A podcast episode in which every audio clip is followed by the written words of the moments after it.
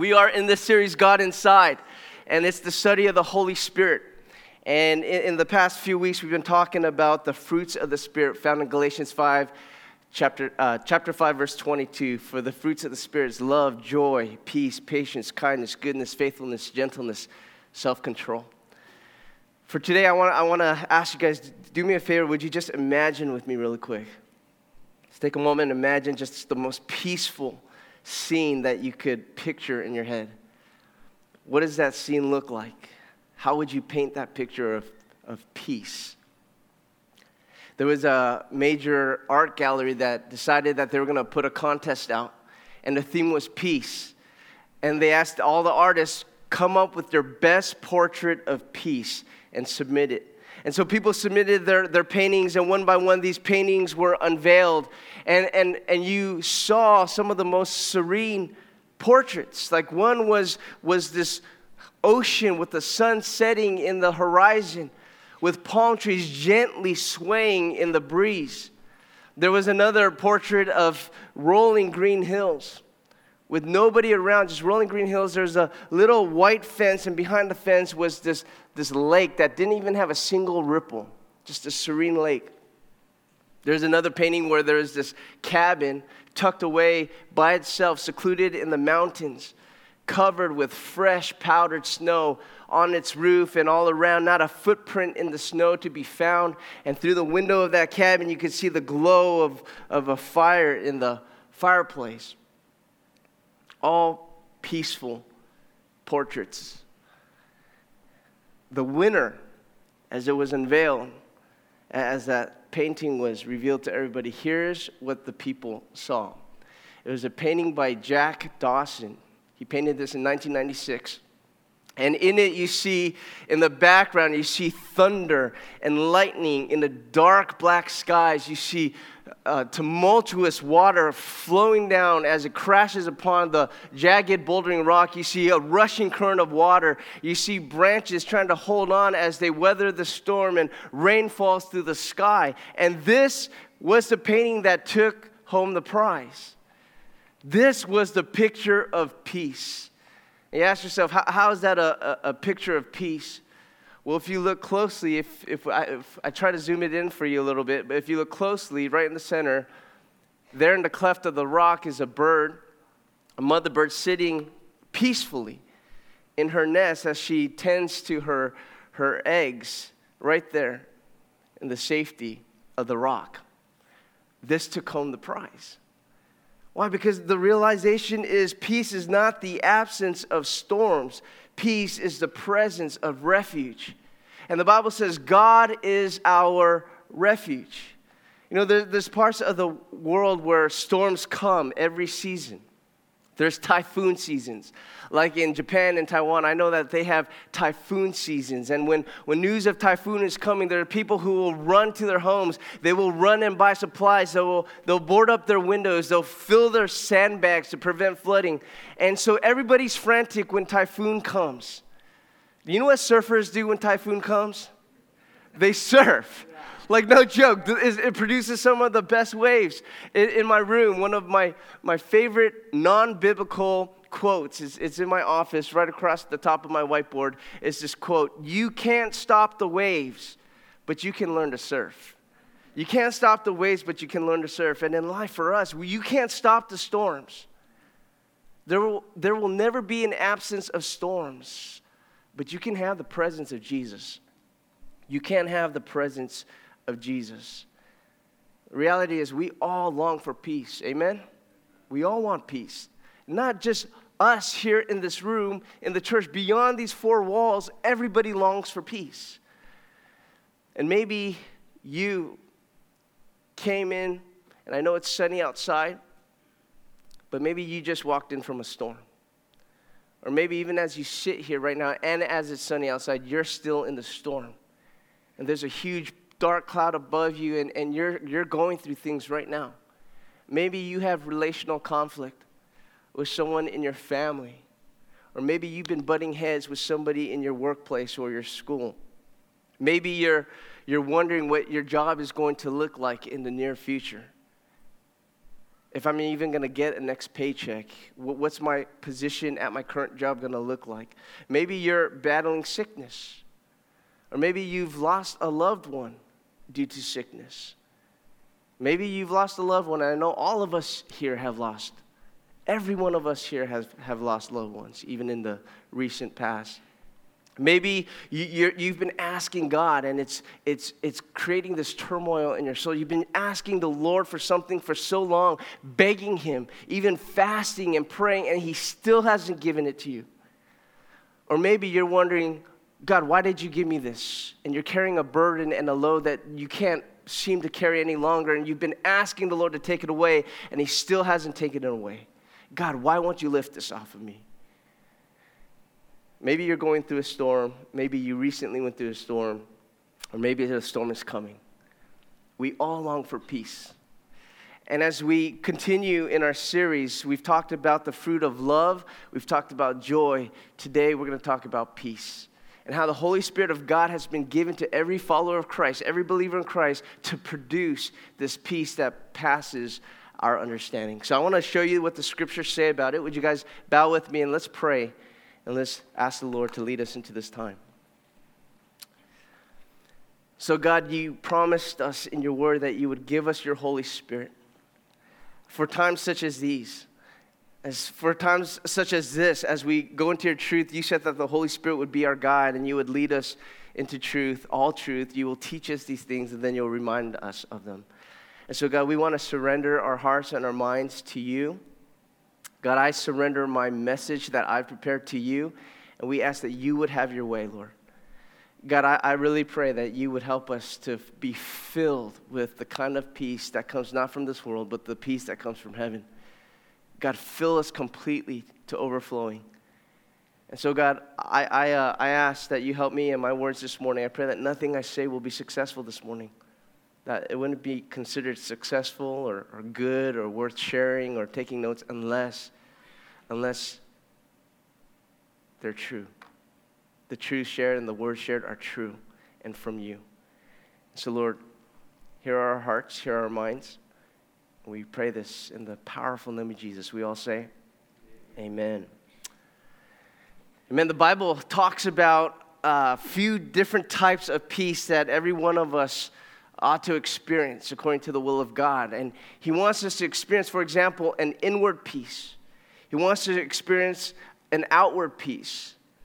But we can't experience inward peace or outward peace unless we first have an upward peace. So if you have your notes, would you guys write this down? Here's piece number one that I want to show you. There's three pieces that we're going to talk about. Number one, an upward peace with God. An upward peace with God.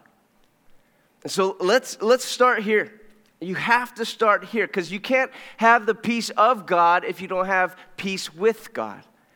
And essentially, what that is, that's the gospel. We're coming back to the gospel once again. When we talked about love a couple weeks ago, we closed by saying we love because he first loved us. We agape because he agapes us. That's the gospel right there. And then in the, in the message of joy last week, Pastor Caleb brought it, and, and he closed by saying that chara, joy, comes from charis, grace. And we experience joy because of the grace we've experienced. The grace of the gospel. That's the gospel right there. And so today, as we talk about peace, we come right back to the gospel. Because the peace we're talking about is a gospel driven, gospel given peace. The Bible says in Romans chapter 5 that this is the gospel of peace. Well, let me show you Romans 5. If you, you would turn in your Bibles to Romans chapter 5, you have it in your apps or your Baywatch as well. But here's what verse 1 says it says, Therefore, since we have been justified by faith, we have peace with God through our Lord Jesus Christ. I'll say it again. Therefore, since we have been justified, everyone say justified? justified. Since we've been justified, saved by faith, what, what's the result? We have peace. Circle that word peace with God through our Lord Jesus Christ. This is a gospel of peace, right? Because later on in Romans 5, verse 8, it says that while we were still sinners, Christ died for us. And then in verse 10, he says, We were enemies of God. Because of our sin, we were enemies. We wanted nothing to do with him. We wanted to live our own lives. But because Christ died for us, what happened? He, he reconciled us to God. By the death of his son, we've been reconciled, we've been brought into peace. And so that there's that picture of we're enemies, we're sinners, we're, there's hostility between us, but because Christ died and justified us, there's now no more hostility, but there's harmony between you and God, and me and God, and all those who put their faith in God. It's a, it's a peace relationship now. We've been reconciled. So that's justification. Now, help me out, church. What comes after justification? We get sanctification, right? Sanctification. And sanctification is that process, and we've talked about this, where God wants to start changing us. Now, here's what 1 Thessalonians 5 says. If you turn with me to 1 Thessalonians 5, it says, Now may the God of peace, circle that phrase, the God of peace himself sanctify you completely, circle that word completely, and may your whole spirit, circle that word whole, May your whole spirit and soul and body be kept blameless at the coming of our Lord Jesus Christ. So, what, what's Paul's prayer? That, that God, and not just any God, what kind of God is He? He's a God of peace. May He sanctify you completely and holy, your whole soul and your whole body may be sanctified in the Lord Jesus Christ. So God's at this work to produce complete peace inside of us, both inwardly and outwardly, until we're completely peaceful, full of peace. That's His goal in our lives.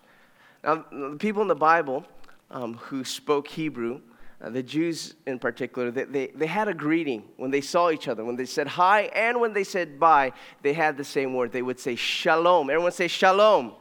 Shalom. It, it, it's weird. When you say hi and bye, you say shalom. Kind of like you Hawaiians, right? You Hawaiians, when, when you're on the islands and you say hi and bye, what do you say? Aloha, right? Aloha. Or, or my friends and I, when we were growing up in high school, my hardcore wannabe friends growing up in the rough streets of Torrance, California, right? When we say hi, what do we say? And when we say bye, what do we say? Right? Peace, peace. And that's what shalom is. It's a greeting for hi and bye, peace, shalom. But, but it was more than just a greeting, it was a wish. And, and their understanding, shalom is translated peace. But their understanding of peace, I, I suspect, is a little different from how you or, or I typically understand it. Because for the Jews, shalom wasn't just an absence of conflict, shalom was the presence of completeness, of wholeness, this idea that you are not lacking anything. And so I wish shalom upon you. You're living the life that God intends for you.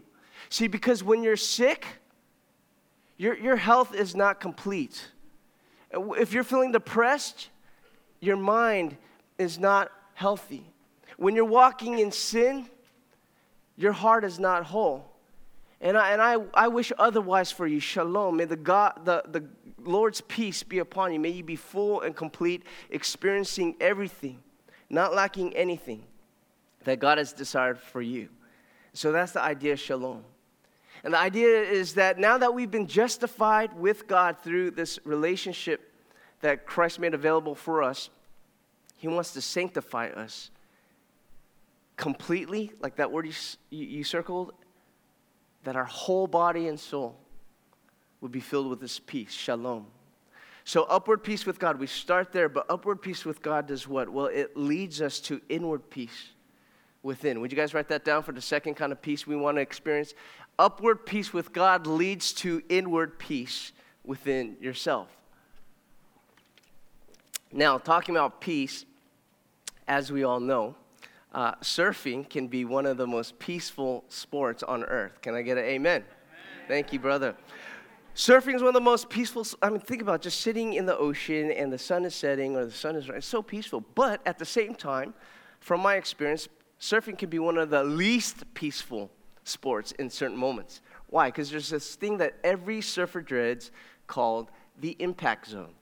Now, I've showed you guys this before. I've showed, I've talked about the impact zone before. And, the impact zone is that place, that dreadful place you find yourself when you see this huge wave coming for you and you realize, I have nowhere to go. I can't paddle to the left or to the right. I can't paddle towards it or away from it. I'm in this place where I'm about to wear this wave like a helmet. Like it's about to come right down on my head. And when it does, and I've shared this before, boom, it drives you underneath the surface, and you're being put through the spin cycle, and you're being flung all around like a rag doll. You lose your board, your hands and your arms are flailing. Sometimes, when it's so bad, you get disoriented, you have no idea which way is up. That's what happens when you are caught in the impact zone. Now, I, am just showing you this picture. I don't surf waves that big. Um, I, I, don't surf waves like that. Mine are a lot bigger than this. So, um, obviously. these are wimpy waves. But, but you get the point, right? Impact zone. And so when I first started surfing, I would do this thing where once I'm down there and I'm being flung around in all this turbulence, my initial reaction was to panic. See, people always ask me, Aren't you scared when you surf? Aren't you scared of sharks? I tell them, No, I, not, absolutely not. Like, I never think about being attacked by a shark. But one of the greatest fears is that I would be caught underneath a wave for so long that I lose my breath, that I black out or lose consciousness and don't make it. That's like my greatest fear, legit fear. And so every time I get thrown down, when I first started surfing, I would panic. And I would, with all my might, I would try to struggle and fight through the turbulence and try to find the surface so I can gasp for air. But here's the thing what happens when you're exerting all your energy and all your force and trying to fight against this force that's greater than you? What happens? You have a greater demand for air, you need oxygen. Right? Imagine running down a track. You're on a track and field and, and, and you're running as hard, sprinting with all your might. What, what happens? you're, you're gasping for air. Now try sprinting with all your might underwater where you never had air to begin with right? You, you can't breathe underwater, so you have no, so the, the demand for air is that much greater. And there have been times when it was so bad that I come up, by the grace of God, I come up and,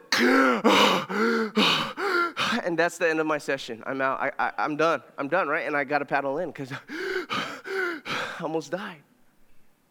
So one day, an experienced surfer friend of mine, he told me, he says, hey, when that happens, and you're panicking and you're, you're, you're paddling with all your might. He says, listen, don't fight so hard.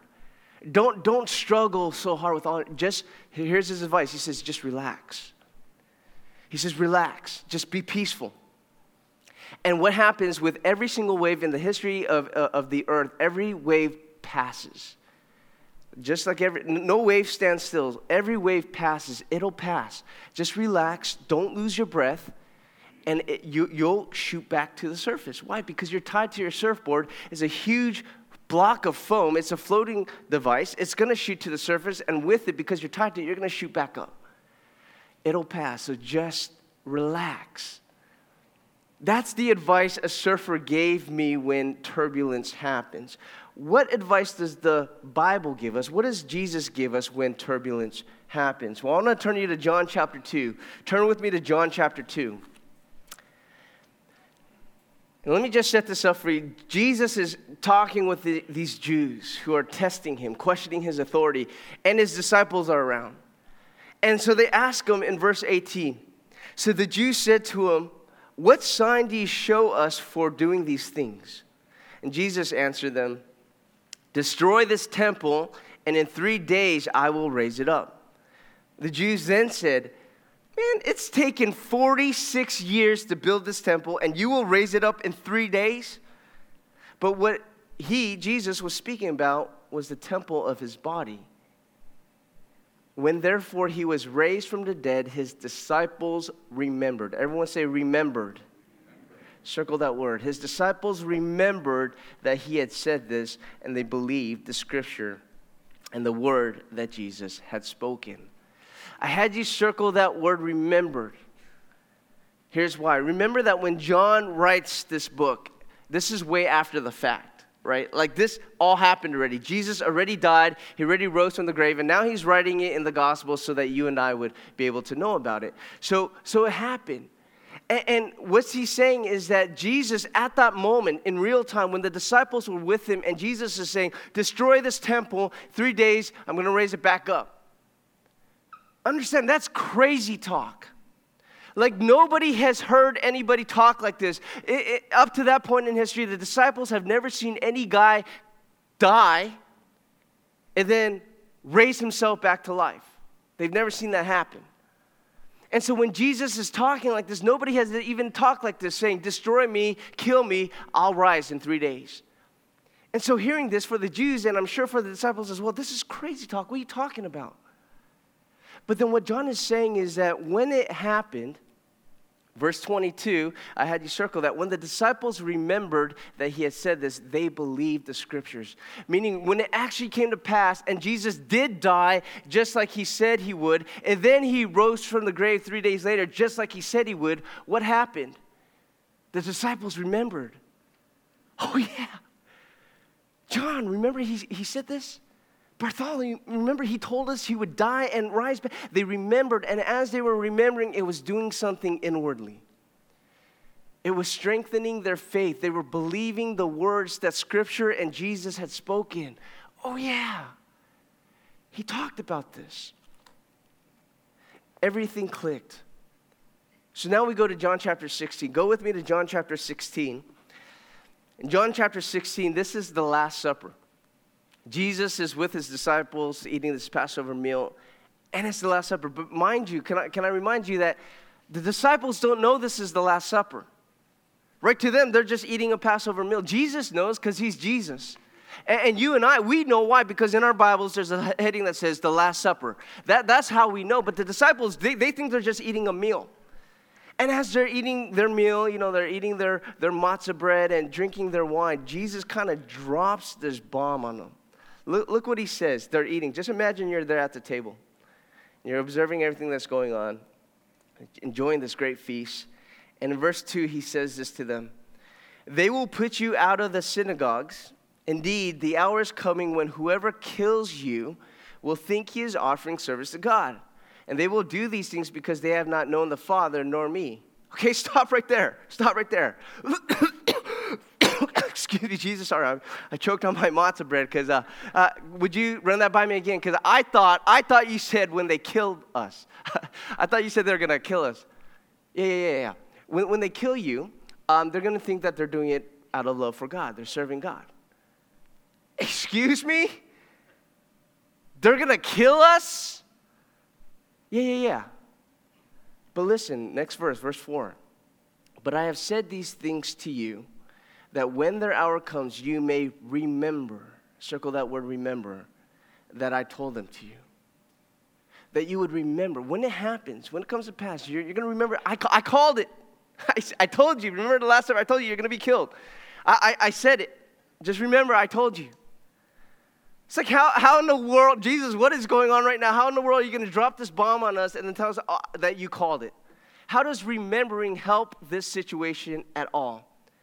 Why, why do I, why do I this morning keep having you circle these words, remember, remember, remember? What's the point of remembering? Well, here's the point.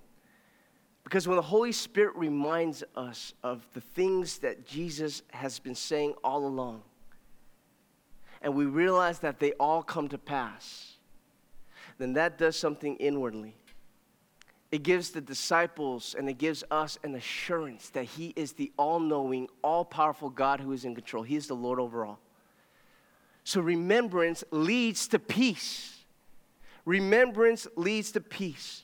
And so he goes on in that Passover meal, the Last Supper, and he says to him, John 16, verse 33.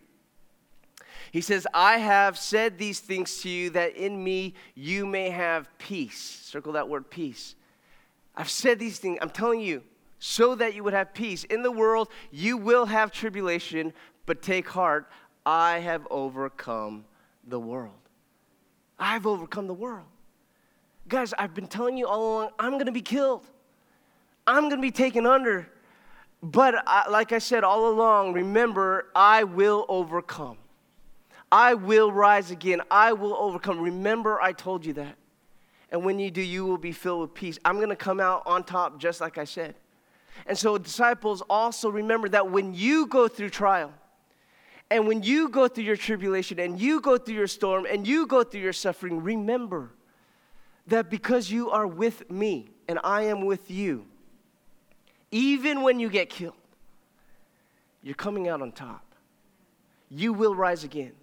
You will overcome. You have the rest of eternity to spend with me. You will not die. You will be alive in glory forever and ever. What's the basically Jesus is saying, what's the worst they can do to you? Kill you? right? Paul's like, Paul's like, he puts it like this. He says, For to me to live is Christ, to die is gain. It's a win-win situation. If I live, I win. If I die, I win. Because I'm with Christ. What, what can the world do to me? Kill me? I'm only gonna live. Friends, in the presence of tribulation, you will have peace. Peace is not the absence of, of conflict, it's the presence of Christ. Because when you're in Christ and His Spirit is in you, remember that the Christ who is in you is the one who has already overcome the world. And because you are with Him, you too will come out on top, guaranteed. So, these past few days, if you've been in the local news, you've heard that there's been some big swell hitting the California coast. And you might have heard of high surf advisory. And when the waves come, what do surfers do? You can't stop the waves, but you can learn to surf, right? And so, did I surf? Absolutely. I was out there. So, I, I go out this past week, big waves, as, as they said. And so I'm enjoying it. And, here's what happens these waves come in sets, right? It's, it's kind of weird. There's kind of this calm. It's, it's a calm, we call it a lull, and then all of a sudden they come in sets. So I'm out here, I'm surfing, I'm sitting on my board, and I turn and here we go. Here's this big wave coming, and where do I find myself? Obviously, the impact zone. I'm in the impact zone. I can't go to the right or to the left. I can't swim toward it or swim to the shore. I'm realizing I'm about to take this one straight on the head. So I do my best to try to duck under the wave, but sure enough, boom, like I get thrown under the water. I, I'm going through what I just described to you earlier. I'm being tossed around. My board gets shot out of my arms. I, am I'm, I'm underwater. I'm, tr- I'm panicking. What do I do? I panic. Right? I'm panicking. I'm trying to find a surface. And then what happens? Then I remembered. I remembered what my friend told me relax. When this happens, just remain peaceful. Relax. This will pass. Every wave in history has always passed. It'll pass. So, so I told myself, okay, just relax. So I just let it, t- like, just, you know, fling me all over the place. And sure enough, my board shot to the surface, and because I'm tied to my board, I too came out on top. Came out, oh, oh, oh, praise God, turn around. Here we go again. Number two. Wave number two. Ah, boom. And a second time. I'm under the water once again. I'm being flung. Okay, I remember. Relax, relax, be peaceful. This too shall pass. Like literally, I said those words in my, my mind. This too shall pass. Sure enough, my board shot up. I came up with it. Here we go again. you know, like there were seven waves in the set. Seven waves. And some of them I was able to successfully dive under and, and clear it and come out to the top. Some of them I got thrown again. But every time I just had to remember relax. This wave will pass. I will come out on top. And in the same way, Jesus says, listen, you will have tribulation. The Bible tells us very plainly, it's very blunt about it. Bible doesn't sugarcoat it. You will have trials and tribulations. You will have suffering and there will be storms. And that's not from God. He doesn't author that. That's from nature, sinful nature. That's the sin that's been brought into this world. God's not doing it, but it's the world we live in. But remember, He's given us the Holy Spirit to minister to us. What, what's his ministry? To help us remember. Remember John chapter 14, 25? Let me remind you of this. Jesus said, These things I have spoken to you while I am still with you. But the Helper, the Holy Spirit, whom the Father will send in my name, he will teach you all things and bring to your remembrance all that I've said to you. Remember, we talked about this that one of the primary roles of the Holy Spirit in our lives is to teach us and to help us remember. Why is the ministry of remembrance such an important ministry? Because have you seen the next verse?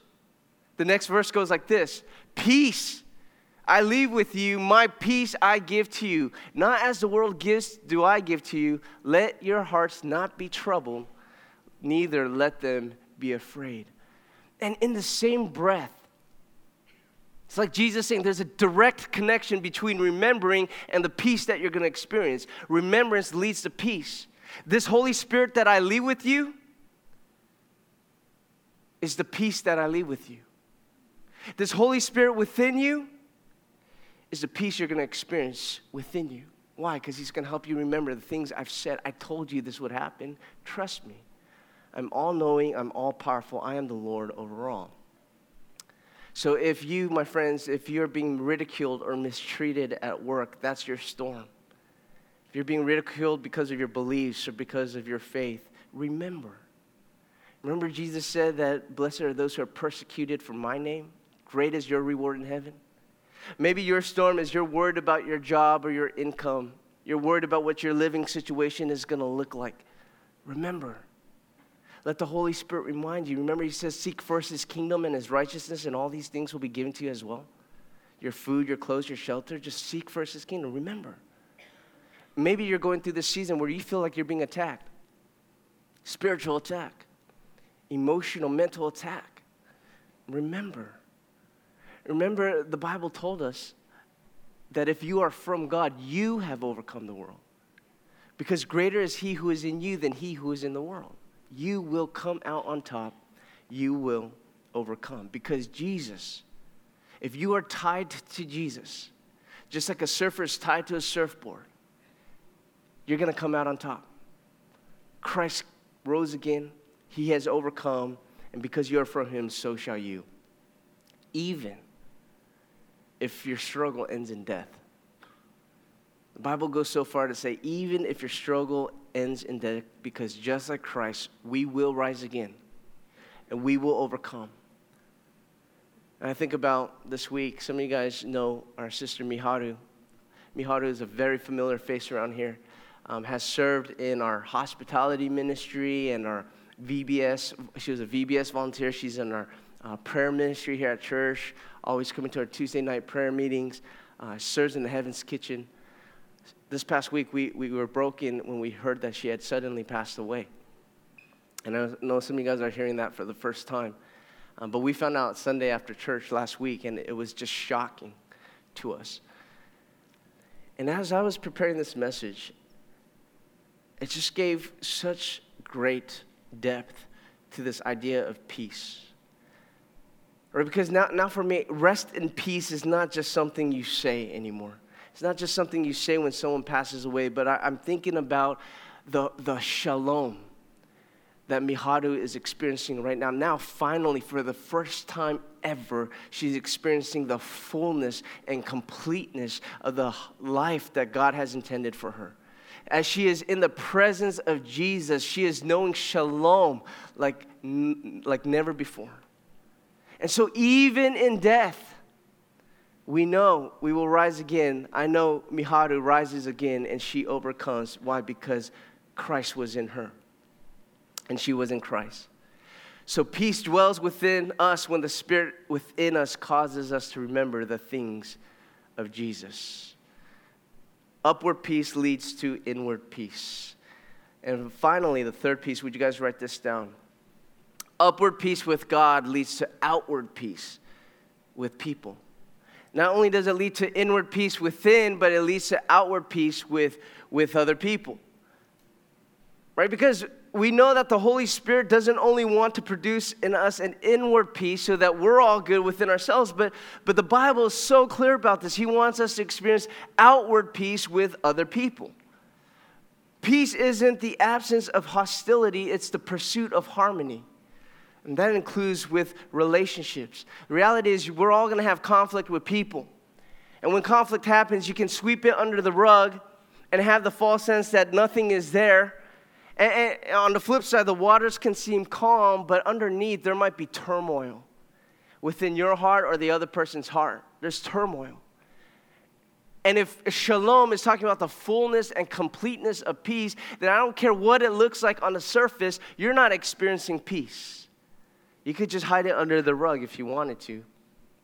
That's not peace. When I was young in elementary school, I used to always love to do these little projects, and I would cut up cardboard boxes. My dad worked at Xerox, so we had all these Xerox paper boxes. I'd cut them up, and I'd make like these cities for my Hot Wheels. I'd make like ramps and parking garages, and I'd make these cities. And so one, one day, I'm, I'm cutting up cardboard. I had this big um, jug of Elmer's glue jug of white glue. I was, I was cutting and gluing and stuff, and I was working on the city. Little, you know, unbeknownst to me, that at some point I had kicked the Elmer's glue bottle over, and the cap was off. And by the time I realized, I look, and there's this huge puddle of white glue on our carpet. On our carpet. And I'm thinking, my parents are going to kill me. By the way, mom and dad, are you here anywhere? Okay, so they're probably coming to the next service, so they'll hear this for the first time. But um, I thought they're gonna kill me.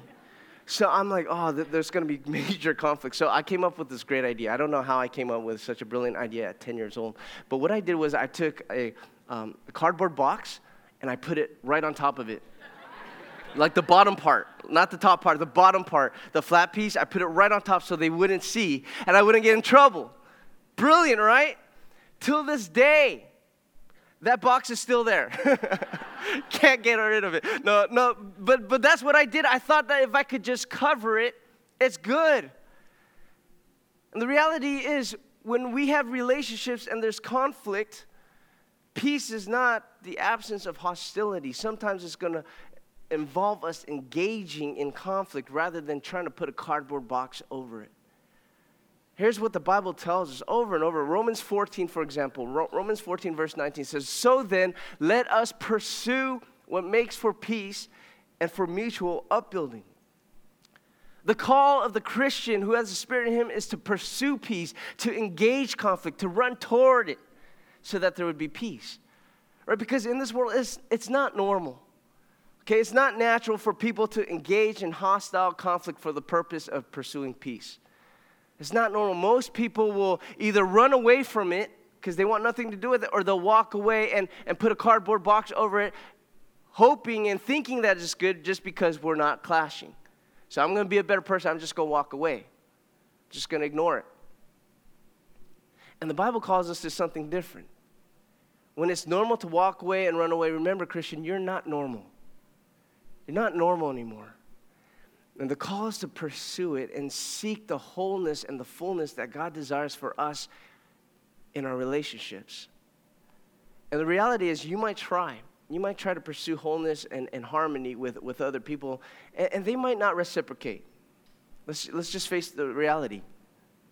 But here's what Romans chapter 12, verse uh, 18 says it says, If possible, so far as it depends on you, be at peace with all men.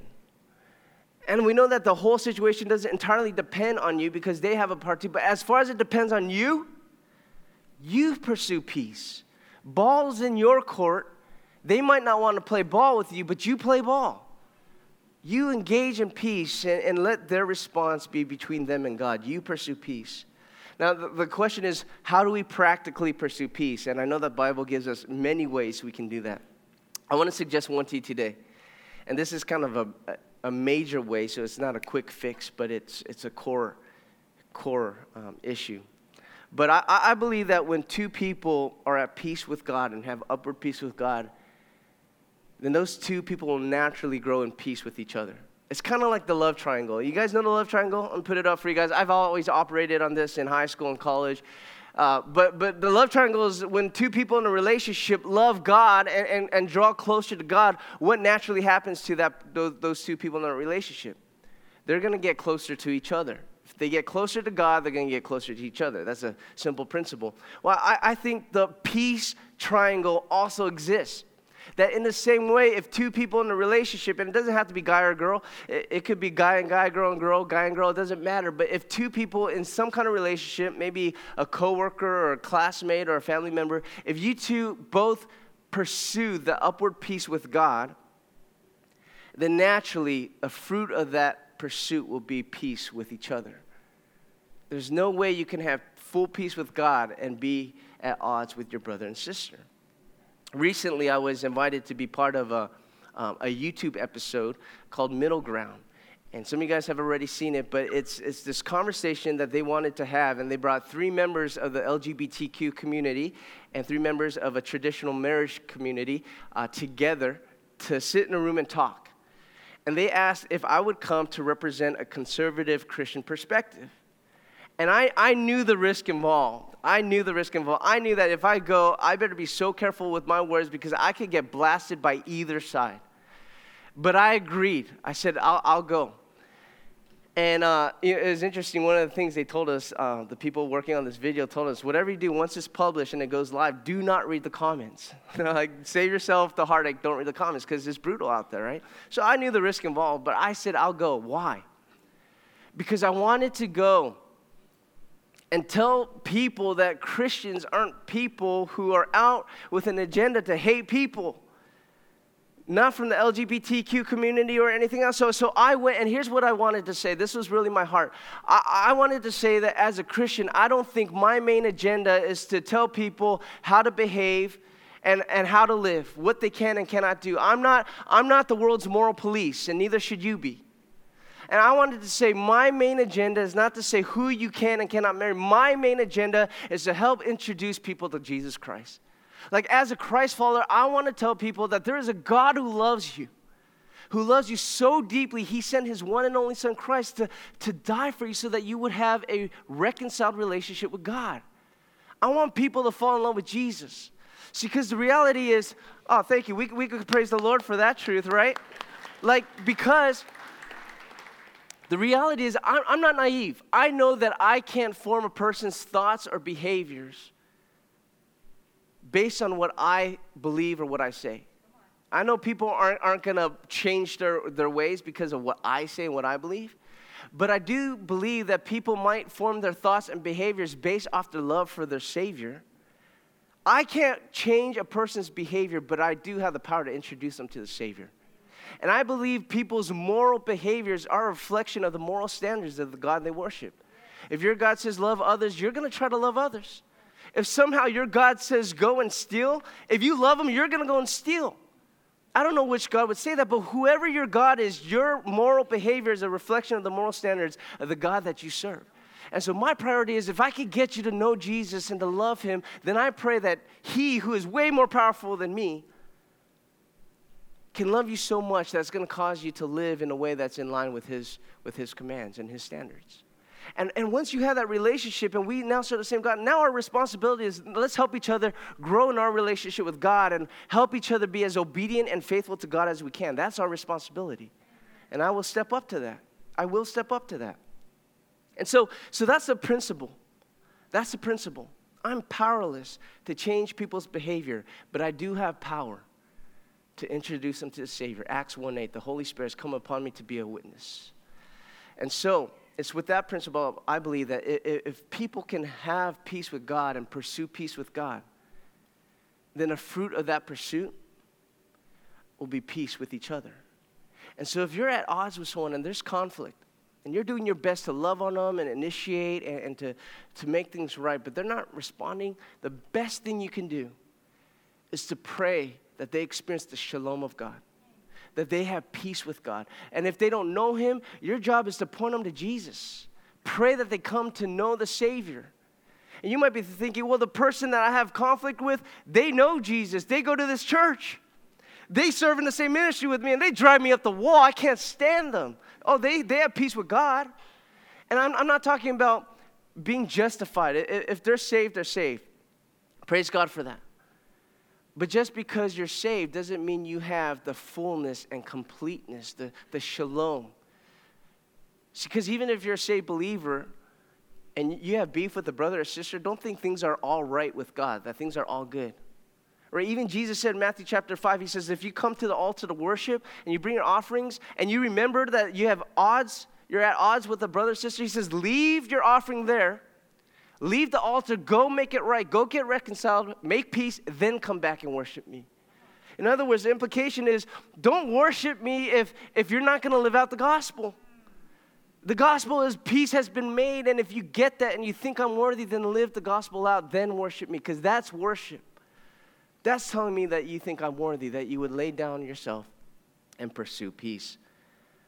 Peace isn't the absence of hostility, it's the pursuit of harmony.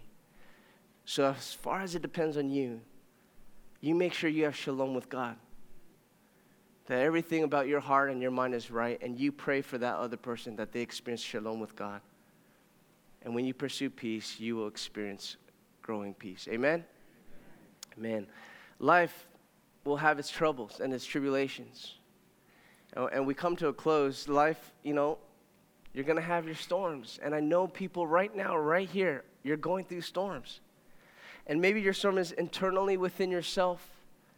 Maybe it's externally with somebody outside of you.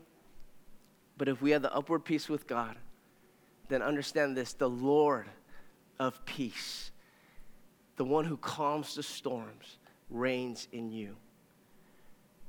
I want to close with Mark chapter 4. You guys know the story where, where Jesus is in the boat with the disciples, and, and, and the storm came up, and the winds blew, and the waves were literally over their heads. It was overwhelming them. It says it swamped the boat, and the disciples are freaking out, they're panicking. And, and as that boat was violently rocking back and forth, Jesus is peacefully sleeping as if a baby were being rocked by a cradle. They're saying, What is going on? And they say, Jesus, wake up. Master, wake up. Don't you care that we, we might drown? Don't you care that this is too powerful for us? Wake up. Jesus gets up, and what does Jesus do? You guys know the story. What does he say? Peace. Be still. And the wind became peaceful, and the waves became still. And in that moment, there, there was a storm, and then there was an absence of storm. And, and if you were in that boat, imagine you're in the boat with the disciples. What's consuming your mind right now? And I submit, I don't think that they are consumed with the fact that, oh, there's a lack of storm right now. Hey, Andrew, isn't that cool? It was blowing and now it's gone. Blessed, we're blessed. Hey, Peter, remember that storm that we just were, we were experiencing? The clouds are gone. Wow, that's amazing. Yeah, no, that's a big deal, but I don't think that's consuming their mind. What's consuming their mind? It's not the absence of the storm, it's the presence of Jesus. Because in Mark 4:41, what does it say? It says they were so terrified, they asked each other, Who is this? Who is this that even the waves and the, the wind and the waves obey him? It wasn't so much the absence of the storm, it's the presence of God Almighty, Lord over creation, Lord over all, is in the same boat with us. He's with us. Who is this? And the same waves that were over their head in Mark chapter 4 were the same waves that were under his feet in Mark chapter 6. Because once again, here we go. Number two, storm comes and the wind rages and the waves come. And it says their ship was being buffeted against the wind and the waves. And this time, instead of making the waves stop, Jesus makes the waves his floor mat. He makes it his footstool. He's, he's walking on it. He can make the, the waves stop if he wanted to, but even when he doesn't, the, the God who has the waves under his control is also the God who has the waves under his feet. He overcomes, he's on top. And when the storms and the waves overwhelm you, church, please remember that if you have peace with God, then Jesus, who walks on the waves, lives in you. You can't stop the waves but you can't have the presence of Jesus. You can't stop the waves, but you can have the presence of Jesus. And if you would just have this upward peace with God, then you also have the presence of Jesus and you'll see the fruit of the Spirit. Amen? Now, would you guys bow your heads with me? And I want to give you guys a time to just quietly worship in your hearts, respond to this peace that's been made available to us. And I, I want to address those of you who are maybe here and you don't consider yourself a follower of Jesus. You don't believe in him. And maybe you haven't experienced this, this peace that's available.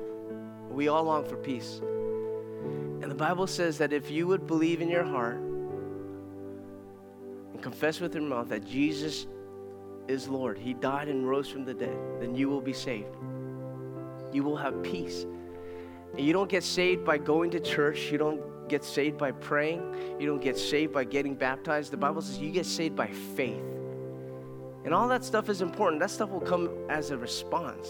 I, I hope you go to church and pray and all that, but, but it's by believing. It starts there. And so I, I want to make that opportunity available for you today. And I, I'm going to pray with you. And this prayer is just an expression of saying, I believe. And I want that peace. I want upward peace with you. Because I sure need peace within myself and, and amongst others. I need your peace first.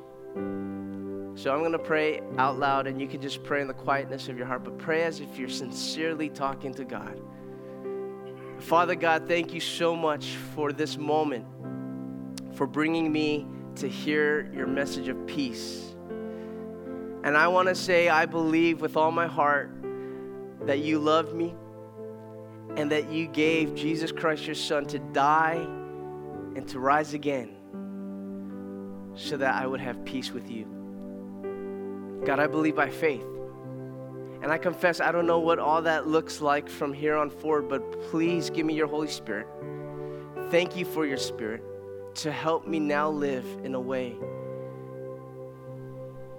that's pleasing to you. I know I'm not going to be perfect, but help me walk this day forward out of my love for you, out of my relationship with you. Thank you, God, for giving me life. Thank you for giving me peace. And thank you for this assurance that I too will rise and I will overcome. And so, God, it's, it's because of that that we worship you and praise you with all that we have. We love you, Lord. Thank you, Jesus. In your name we pray.